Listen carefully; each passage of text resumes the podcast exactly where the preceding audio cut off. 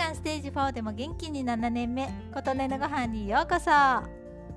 私の経験した仕事シリーズ9個目は初の内職です。ファーストフードでバイトをしていた頃静岡県に住んでいました。その頃友人の何人かが内職をしていて頑張れば少しはお小遣いになると話していました。電気のコードのような配線をセットするような仕事などをしていました。前の仕事の学食の仕事がハードすぎて家でできる内職に心惹かれてやってみましたがこれはこれで大変な仕事でした。私がやらせていただいたのはどこか大きな企業が説明会か何かで使う規約のようなものが書かれた紙を四つ折りにするという仕事でした。とても良い紙に印刷されているので少し厚みがあり四つ折りにするとどうしても少しずれてしまうんですがそのずれを限りなくゼロにすることと言われました。見本として渡されたものがきっちり四つ折りでこのように折らないとそうでないものは支払いはされませんとのことでした。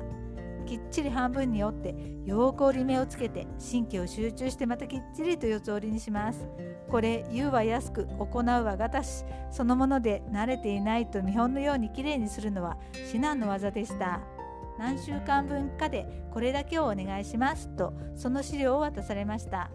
毎日毎日家事以外の時間髪を折り続ける日々夜遅くまでやってもなかなか終わらずなんだかオンオフの切り替えもできず髪を折る作業ばかりに追われる感じでした。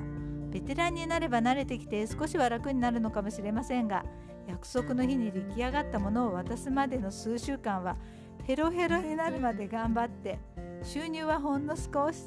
正確な金額は覚えていませんが日給に換算すると200円いくかいかないかそんな感じだったと思います。私の作業が遅すぎるからだと思います。肩は凝るわ目は疲れるわで頑張ってもマッサージなんか行った日にはマイナス換算の世界。世の中は甘くないと思い知った経験でした。出来上がりを渡したあとすぐにやっぱりやめさせていただきますとその場でリタイア宣言しました。やっぱり外に働きに行った方がいいんだなと感じた1回きりの内職体験でした。ということで今回は内職の髪を折る仕事は私には無理でしたという話でした。あなたの元気を祈っています。琴音のありがとうが届きますように。